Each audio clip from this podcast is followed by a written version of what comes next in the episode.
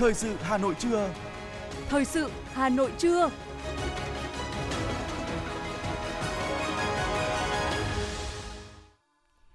Kính chào quý vị và các bạn. Bây giờ là chương trình thời sự của Đài Phát thanh và Truyền hình Hà Nội. Chương trình trưa nay, thứ ba ngày 15 tháng 11 có những nội dung chính sau đây. Chủ tịch nước Nguyễn Xuân Phúc dự ngày hội đại đoàn kết toàn dân tại phường Điện Biên, Hà Nội. Ngày làm việc cuối cùng của kỳ họp thứ tư Quốc hội khóa 15. Tuyên dương các điển hình tiên tiến nhà giáo mẫu mực của thủ đô. Hà Nội giải thích việc đường sắt Cát Linh lỗ 160 tỷ đồng. Lực lượng cảnh sát giao thông đồng loạt ra quân xử lý vi phạm giao thông dịp cuối năm. Phần tin thế giới có những sự kiện nổi bật. Dân số thế giới cán mốc 8 tỷ người, tuổi thọ trung bình tiếp tục tăng. 16 người chết trong vụ tai nạn giao thông nghiêm trọng ở Algeria. Algeria. Và sau đây là nội dung chi tiết. Thưa quý vị và các bạn, nhân dịp kỷ niệm 92 năm ngày truyền thống Mặt trận Tổ quốc Việt Nam, tối qua Chủ tịch nước Nguyễn Xuân Phúc đã tới dự và chung vui với bà con nhân dân ở phường Điện Biên, quận Ba Đình, Hà Nội trong ngày hội đại đoàn kết toàn dân tộc.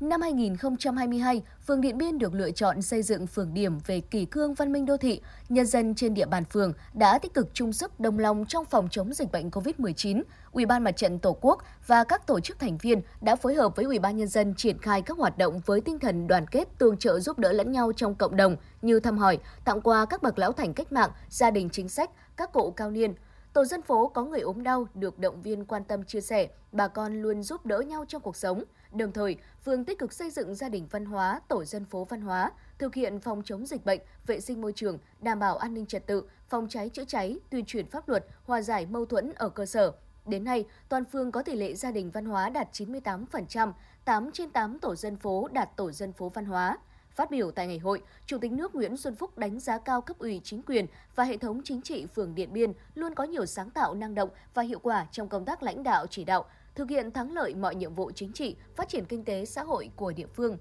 Chủ tịch nước đánh giá cao việc năm 2022, phường Điện Biên được quận Ba Đình lựa chọn xây dựng là phường điểm kỷ cương văn minh đô thị. Trong đó, mỗi người dân, từng hộ gia đình trong phường luôn nêu cao ý thức công dân, nghiêm chỉnh chấp hành mọi chủ trương, chính sách của Đảng, pháp luật của nhà nước, cũng như là quy định của địa phương, thực hiện tốt công tác vận động tập hợp, tăng cường và phát huy sức mạnh khối đại đoàn kết toàn dân với nhiều hình thức phong phú, đa dạng, thiết thực và hiệu quả.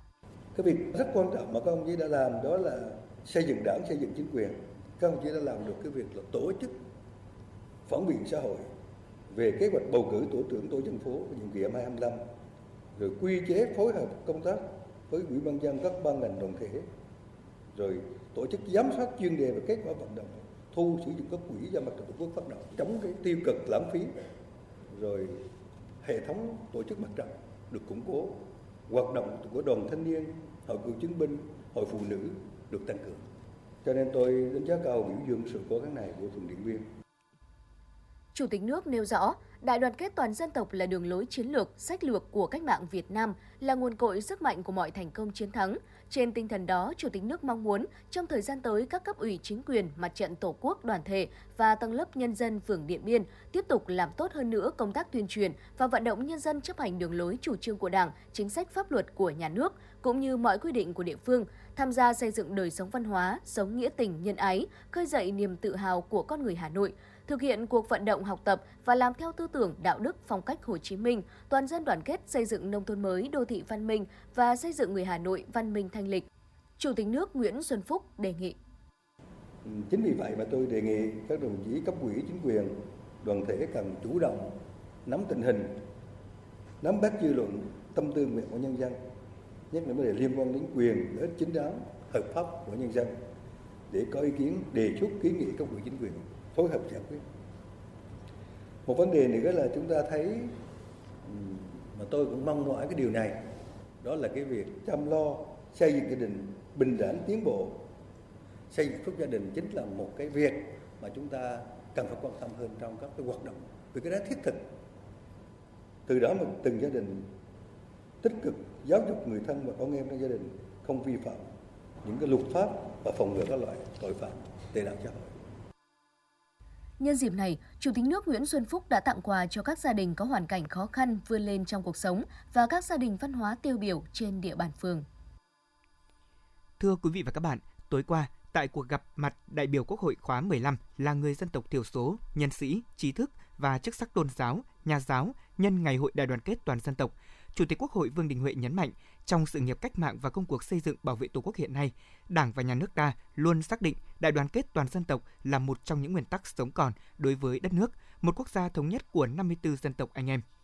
Trong thời gian tới, Chủ tịch Quốc hội Vương Đình Huệ đề nghị các đại biểu Quốc hội tiếp tục tham gia cùng cấp ủy chính quyền, Mặt trận Tổ quốc Việt Nam và các đoàn thể xây dựng hệ thống chính trị tại cơ sở vững mạnh, giữ vững an ninh chính trị, trật tự an toàn xã hội, bảo đảm an ninh biên giới quốc gia, đề cao cảnh giác và ngăn chặn những âm mưu thủ đoạn lợi dụng vấn đề về dân tộc, góp phần xây dựng củng cố khối đại đoàn kết toàn dân tộc ngày càng vững chắc. Đồng thời, tích cực tham gia vào việc xây dựng, hoàn thiện hệ thống pháp luật cũng như kiến nghị và giám sát việc thực hiện chính sách pháp luật về công tác dân tộc, tôn giáo, phát triển giáo dục đào tạo, khoa học và công nghệ, phấn đấu đưa Việt Nam trở thành một trong những trung tâm đổi mới sáng tạo của khu vực. Tối qua, đồng chí Đỗ Anh Tuấn, trưởng ban dân vận thành ủy, tới dự và chung vui Ngày hội Đại đoàn kết toàn dân tộc tại Liên khu dân cư xã Dương Xá, huyện Gia Lâm. Thực hiện cuộc vận động toàn dân đoàn kết xây dựng nông thôn mới, đô thị văn minh, đến nay xã Dương Xá có 8 trên 8 thôn, tổ dân phố đăng ký xây dựng thôn tổ dân phố văn hóa, 100% số hộ gia đình đăng ký gia đình văn hóa. Phát biểu tại Ngày hội đại đoàn kết, đồng chí Đỗ Anh Tuấn, trưởng ban dân vận thành ủy, biểu dương những thành tựu xã Dương Xá đạt được, đồng thời mong muốn nhân dân, cán bộ xã Dương Xá tiếp tục đoàn kết, cùng nhau nỗ lực thực hiện tốt cuộc vận động toàn dân đoàn kết xây dựng nông thôn mới đô thị văn minh. Trước mắt, từ nay đến Tết Nguyên đán Quý Mão năm 2023, cần tập trung tổ chức tốt các hoạt động thiết thực nhằm đảm bảo an sinh xã hội, giữ gìn cảnh quan, bảo vệ môi trường. Ủy ban Mặt trận Tổ quốc quận Tây Hồ vừa tổ chức kỷ niệm 92 năm ngày truyền thống lịch sử Mặt trận Tổ quốc Việt Nam 18 tháng 11 và tổng kết phong trào thi đua năm 2022.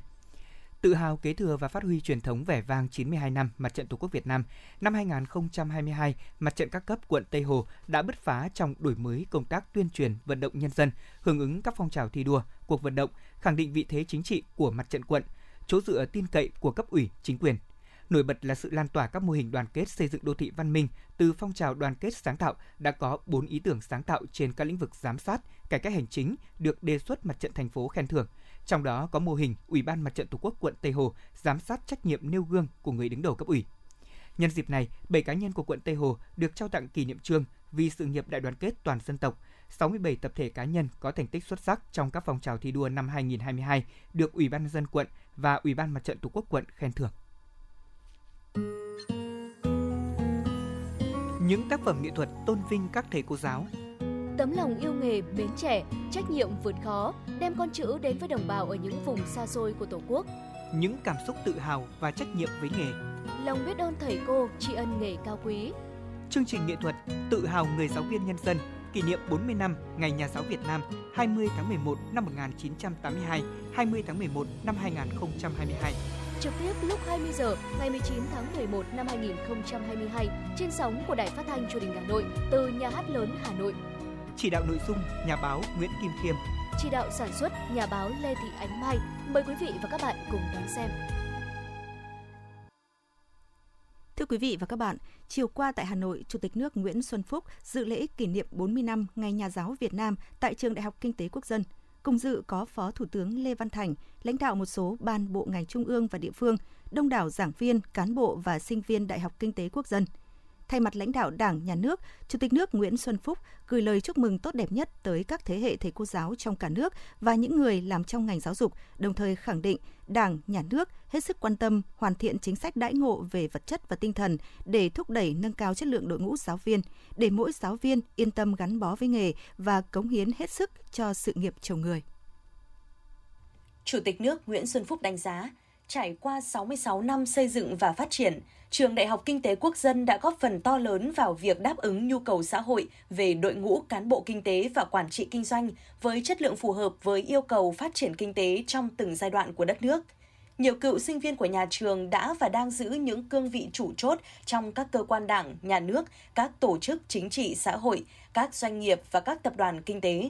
Chủ tịch nước đánh giá, trong những năm qua, thực hiện các nhiệm vụ và giải pháp đề ra trong nghị quyết hội nghị lần thứ 8 Ban chấp hành Trung ương Đảng khóa 11 về đổi mới căn bản, toàn diện giáo dục và đào tạo, đáp ứng yêu cầu công nghiệp hóa, hiện đại hóa trong điều kiện kinh tế thị trường, định hướng xã hội chủ nghĩa và hội nhập quốc tế. Giáo dục đại học nước ta đã đạt được nhiều thành tựu, đóng góp tích cực vào công cuộc phát triển đất nước.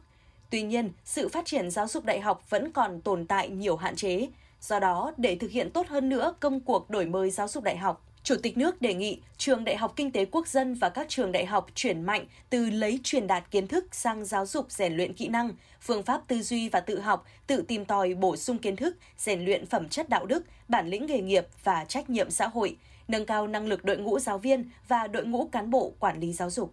Giáo viên của mỗi cơ sở giáo dục đại học phải là những người có bản lĩnh chính trị, phẩm chất đạo đức, lối sống, trách nhiệm nghề nghiệp, trình độ chuyên môn, nghiệp vụ và kỹ năng sư phạm.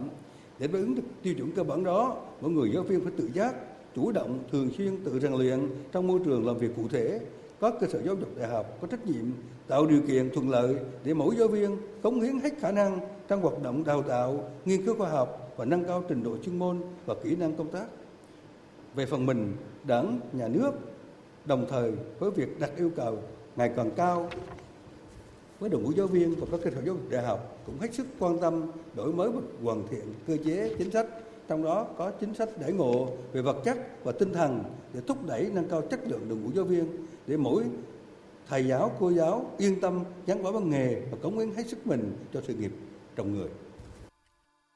Chủ tịch nước nêu rõ là một trường đại học, một giảng viên, nhà nghiên cứu hay sinh viên đều hiểu rằng cây đời mãi mãi xanh tươi và Đại học Kinh tế Quốc dân muốn thành công thì phải có môi trường cởi mở, dung nạp tri thức mới. Do đó, hãy cùng nhau ươm mầm lý tưởng để trở thành cây đời mãi mãi xanh tươi nhất cho đất nước. Và muốn làm được điều này thì Đại học Kinh tế Quốc dân cần thực hiện tự chủ có kết quả hơn nữa, cần hoàn thiện, bổ sung các quy định pháp luật để khắc phục tình trạng trồng chéo, thiếu đồng bộ và thiếu nhất quán. Trong thời gian tới, để thực hiện tốt tầm nhìn chiến lược về phát triển trường Đại học Kinh tế Quốc dân, Chủ tịch nước đề nghị nhà trường cần phải có những nỗ lực vượt bậc với những đột phá chứ không phải là những giải pháp chung chung mang tính tiệm tiến. Do đó, câu hỏi lớn đặt ra cho thầy và cho nhà trường phải trả lời là khâu nào được xác định là khâu đột phá và cần bảo đảm các điều kiện gì để thực hiện khâu đột phá ấy. Trường đầu ngành không phải đột phá từ bề dày lịch sử phát triển trường, mà điều quan trọng là trường đại học kinh tế quốc dân phải đi tiên phong trong đổi mới, nâng cao chất lượng, hiệu quả các lĩnh vực đào tạo, nghiên cứu khoa học, tư vấn kinh tế và quản trị kinh doanh với vị thế trường đầu ngành, trường đại học kinh tế quốc dân cần phải trở thành tấm gương, người đi tiên phong trong khối các trường đại học kinh tế, quản lý và quản trị kinh doanh bày tỏ tự hào là sinh viên của Trường Đại học Kinh tế Quốc dân từ năm 1973 đến năm 1977. Chủ tịch nước Nguyễn Xuân Phúc nhắn nhủ sinh viên Đại học Kinh tế Quốc dân cũng như các sinh viên trường đại học của Việt Nam phát huy truyền thống hiếu học của dân tộc, không ngừng rèn luyện phẩm chất đạo đức, trách nhiệm với xã hội, tích cực học tập, tiếp thu tinh hoa tri thức của nhân loại, rèn luyện kỹ năng, nuôi dưỡng khát vọng cống hiến và khởi nghiệp. Thưa quý vị và các bạn, cũng trong tối ngày hôm qua, tại Cung văn hóa lao động hữu nghị Việt Xô, Sở Giáo dục và Đào tạo Hà Nội tổ chức lễ kỷ niệm 40 năm Ngày Nhà giáo Việt Nam – tuyên dương các điển hình tiên tiến, nhà giáo tiêu biểu của ngành giáo dục và đào tạo Hà Nội năm 2022 với sự tham gia của gần 1.000 cán bộ, giáo viên. Ghi nhận những thành tích đạt được, tại buổi lễ, Bí thư Thành ủy Hà Nội Đinh Tiến Dũng và Phó trưởng Ban Thường trực Ban Dân vận Trung ương Phạm Tất Thắng đã trao huân chương lao động hạng nhất cho Phòng Giáo dục và Đào tạo quận Long Biên, trao huân chương lao động hạng nhì cho ba tập thể, Phòng Giáo dục và Đào tạo quận Hoàng Mai, Trường Trung học phổ thông Phan Huy Chú, Đống Đa, Trường Trung học phổ thông Việt Đức, trao huân chương lao động hạng 3 cho một tập thể và một cá nhân, Phòng Giáo dục và Đào tạo quận Hai Bà Trưng và bà Đoàn Thị Kiều Anh, tránh thanh tra Sở Giáo dục Đào tạo Hà Nội. Tại buổi lễ, Chủ tịch Ủy ban dân thành phố Hà Nội Trần Sĩ Thanh và Thứ trưởng Bộ Giáo dục Đào tạo Nguyễn Hữu Độ đã trao cờ thi đua xuất sắc của chính phủ cho ba tập thể, trao bằng khen của Thủ tướng Chính phủ cho hai tập thể, một cá nhân. Chủ tịch Hội đồng nhân dân thành phố Hà Nội Nguyễn Ngọc Tuấn và Phó Bí thư Thành ủy Nguyễn Văn Phong trao cờ thi đua xuất sắc của Ủy ban dân thành phố cho 24 đơn vị trưởng ban tổ chức Thành ủy Hà Nội Vũ Đức Bảo và trưởng ban tuyên giáo Thành ủy Hà Nội Nguyễn Doãn Toản đã trao biểu trưng cho 40 nhà giáo tiêu biểu thủ đô giai đoạn 1982-2022.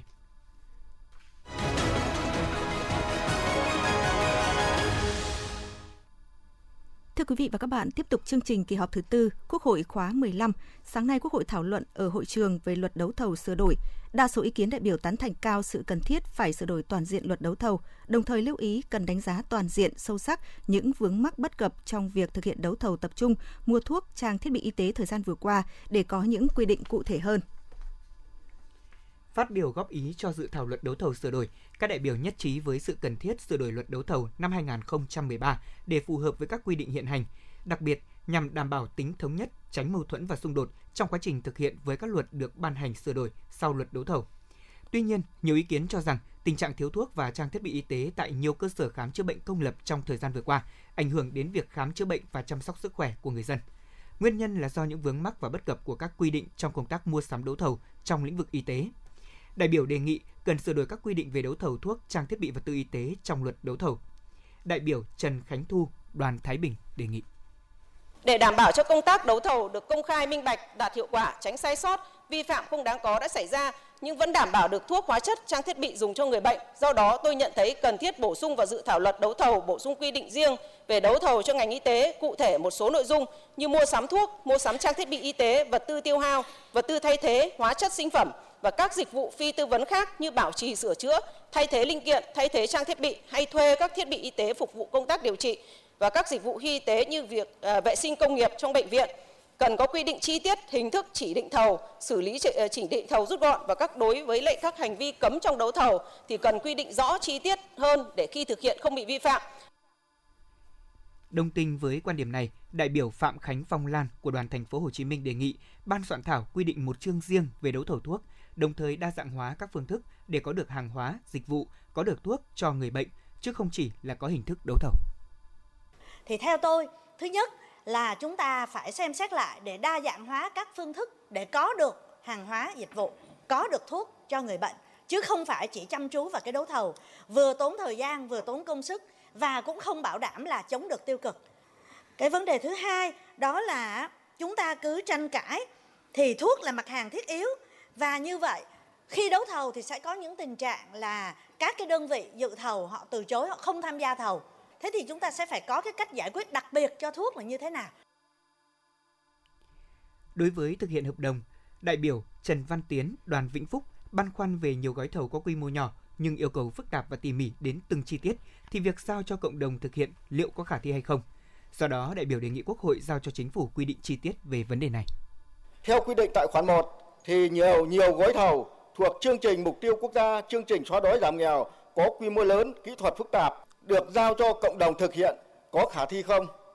Trong khi năng lực của cộng đồng bị hạn chế. Tại khoản 2 quy định những gói thầu có quy mô nhỏ thì tôi đồng tình, nhưng cũng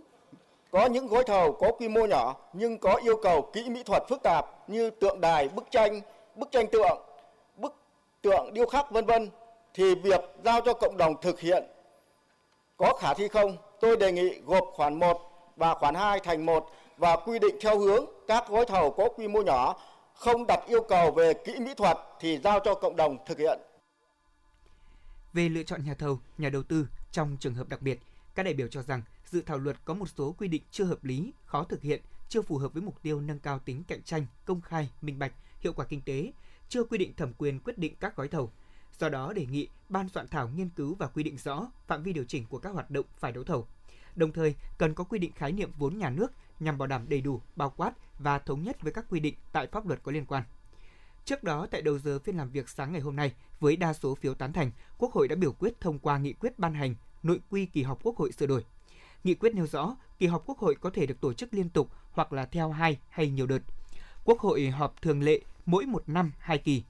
Trường hợp Chủ tịch nước, Ủy ban Thường vụ Quốc hội, Thủ tướng Chính phủ hoặc ít nhất 1 phần 3 tổng số đại biểu Quốc hội yêu cầu thì Quốc hội họp bất thường để thảo luận và quyết định các vấn đề thuộc nhiệm vụ, quyền hạn, trừ nội dung định kỳ trình Quốc hội theo quy định của pháp luật.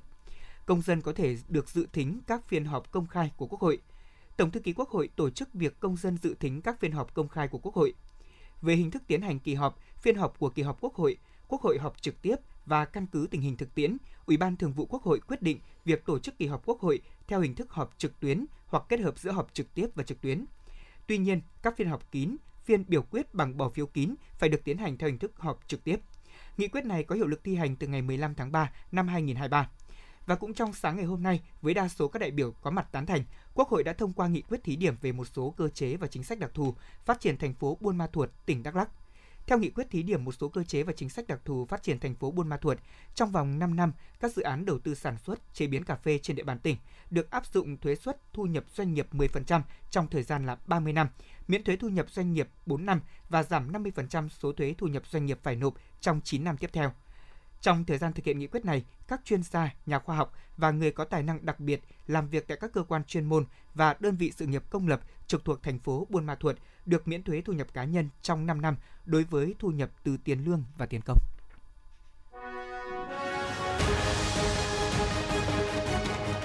Thời sự Hà Nội, nhanh, chính xác, tương tác cao.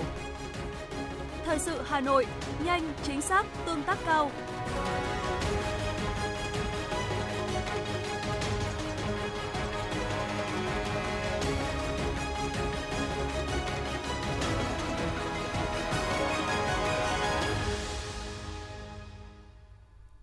Chương trình xin được tiếp tục với những thông tin kinh tế. Chiều qua, Bộ Tài chính tiếp tục đưa ra những thông tin và các khuyến nghị mới về thị trường trái phiếu doanh nghiệp. Cụ thể, Bộ Tài chính cho biết, thông lệ quốc tế và pháp luật của Việt Nam đều quy định trái phiếu doanh nghiệp do doanh nghiệp phát hành theo nguyên tắc tự vay, tự trả, tự chịu trách nhiệm. Trước các vi phạm của doanh nghiệp phát hành thời gian vừa qua, trên thị trường xảy ra hiện tượng doanh nghiệp tăng mua lại trái phiếu. Bộ Tài chính khuyến nghị nhà đầu tư có thể chủ động làm việc với doanh nghiệp và tổ chức cung cấp dịch vụ để thỏa thuận thống nhất phương án xử lý phù hợp, đảm bảo quyền lợi của cả nhà đầu tư và doanh nghiệp phát hành.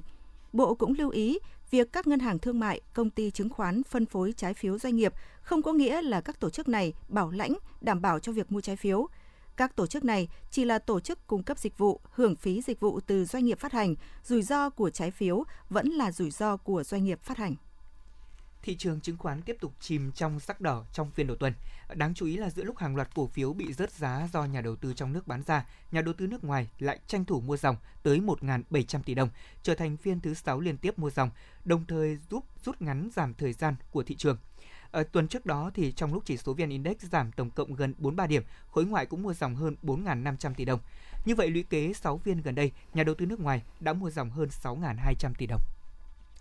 Lãi suất huy động tại một số ngân hàng tiếp tục được điều chỉnh tăng, cận kề mức 10% một năm. Theo đánh giá của công ty chứng khoán SSI, nhiều ngân hàng đã nâng lãi suất huy động về lại vùng trước COVID-19, thậm chí cao hơn với mức tăng lãi suất trung bình từ 3 đến 4% một năm so với cuối năm 2021. Công ty chứng khoán SSI dự báo mặt bằng lãi suất huy động và cho vay có thể tiếp tục tăng thêm 0,5 đến 1 điểm phần trăm trong 2 tháng cuối năm.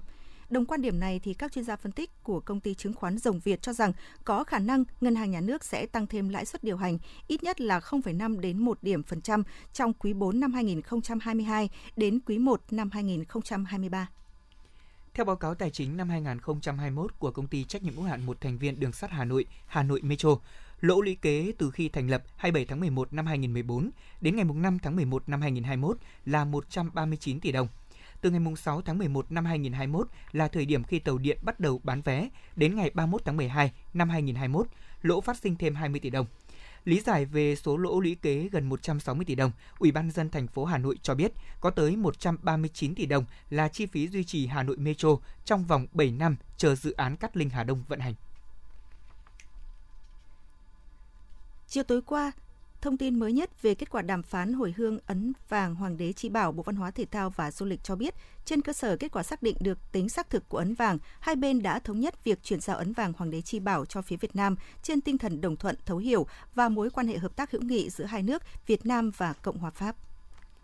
Sáng nay, lực lượng cảnh sát giao thông đã đồng loạt ra quân nhằm tăng cường đảm bảo an toàn giao thông và an ninh trật tự dịp cuối năm. Các chốt kiểm tra của lực lượng cảnh sát giao thông đã được bố trí tại các khu vực trạm soát vé trên tuyến cao tốc Nội Bài Lào Cai. Bắt đầu từ nay đến hết ngày 5 tháng 2 năm 2023, các chốt này sẽ kiểm soát thường xuyên tổ chức trên các tuyến đường trọng điểm nhằm kiểm soát chặt các vi phạm giao thông liên quan tới lĩnh vực vận tải, đặc biệt là vận tải hành khách. Bên cạnh đó, lực lượng chức năng cũng sẽ tăng cường việc kiểm tra, xử lý nghiêm các vi phạm về nồng độ cồn và ma túy khi điều khiển phương tiện, tổ chức đua xe trái phép hay các vi phạm tải trọng, lên phương án xử lý ủn tắc giao thông cuối năm tại hai thành phố lớn là Hà Nội và thành phố Hồ Chí Minh.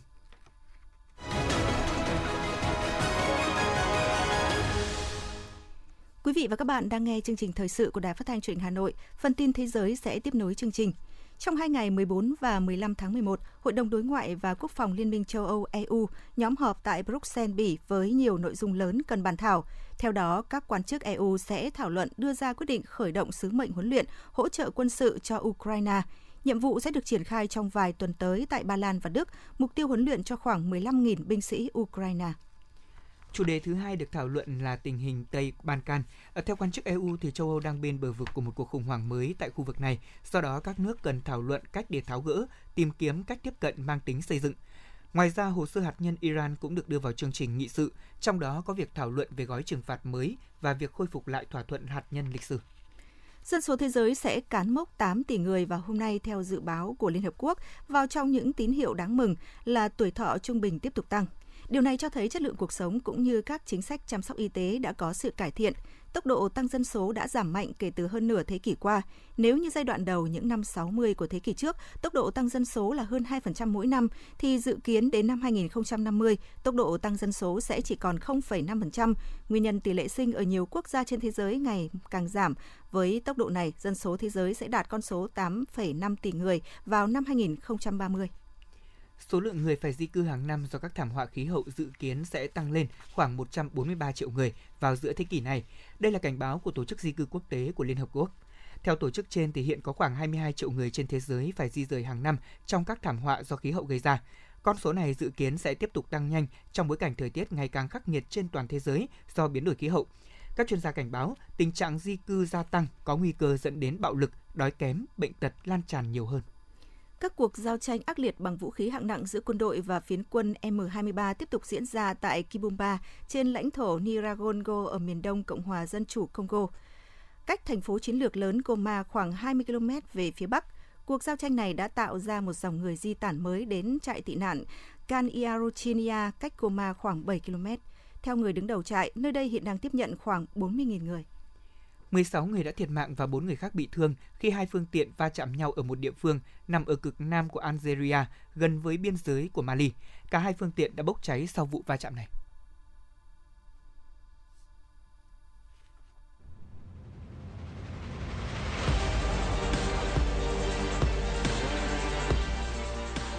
Bản tin thể thao Bản tin thể thao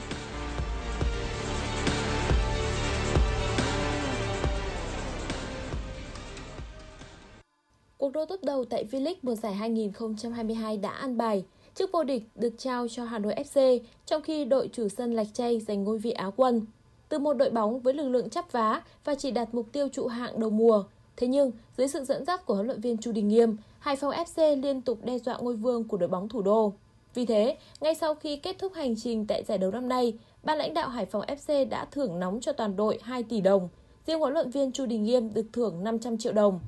Với ngôi vị á quân, tập thể Hải Phòng FC cũng nhận về phần thưởng 1,5 tỷ đồng từ ban tổ chức V-League.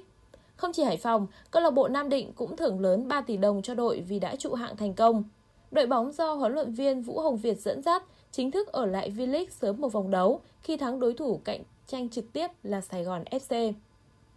Trong ngày cuối cùng đăng ký danh sách dự World Cup 2022, đội tuyển Canada đã công bố đội hình đến Qatar với mục tiêu có thể ghi bàn ở sân chơi lớn nhất hành tinh. Theo bản danh sách, huấn luyện viên John Hepman đã triệu tập những cái tên sáng giá nhất như Alfonso Davies của Bayern Munich, tiền đạo Jonathan David của Lille và tiền vệ Stephen Estacio của FC Porto.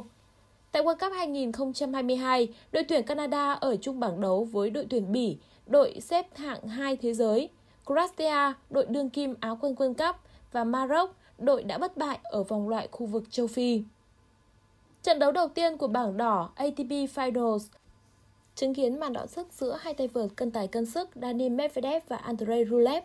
Kết quả xét đấu mở màn được định đoạt sau loạt tie break. Tại đây, Dani Medvedev đã là người bản lĩnh hơn để giành chiến thắng xít sao 9-7. Sang set 2, những pha giao bóng của cựu số 1 thế giới kém hiệu quả trước khi để thua set đấu với tỷ số 3-6.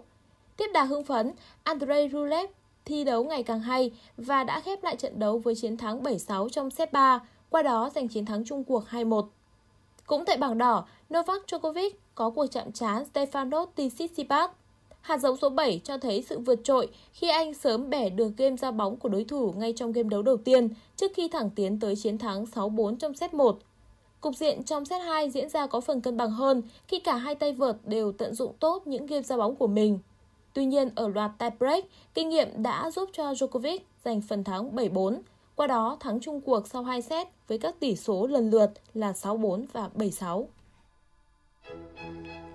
Dự báo thời tiết theo Trung tâm Dự báo Khí tượng Thủy văn Quốc gia, hôm nay Bắc Bộ về đêm và sáng trời nhiều mây, có mưa vài nơi, trời lạnh, trưa chiều nắng gián đoạn. Nam Trung Bộ, Tây Nguyên và Nam Bộ ngày nắng gián đoạn, có lúc có mưa vài nơi.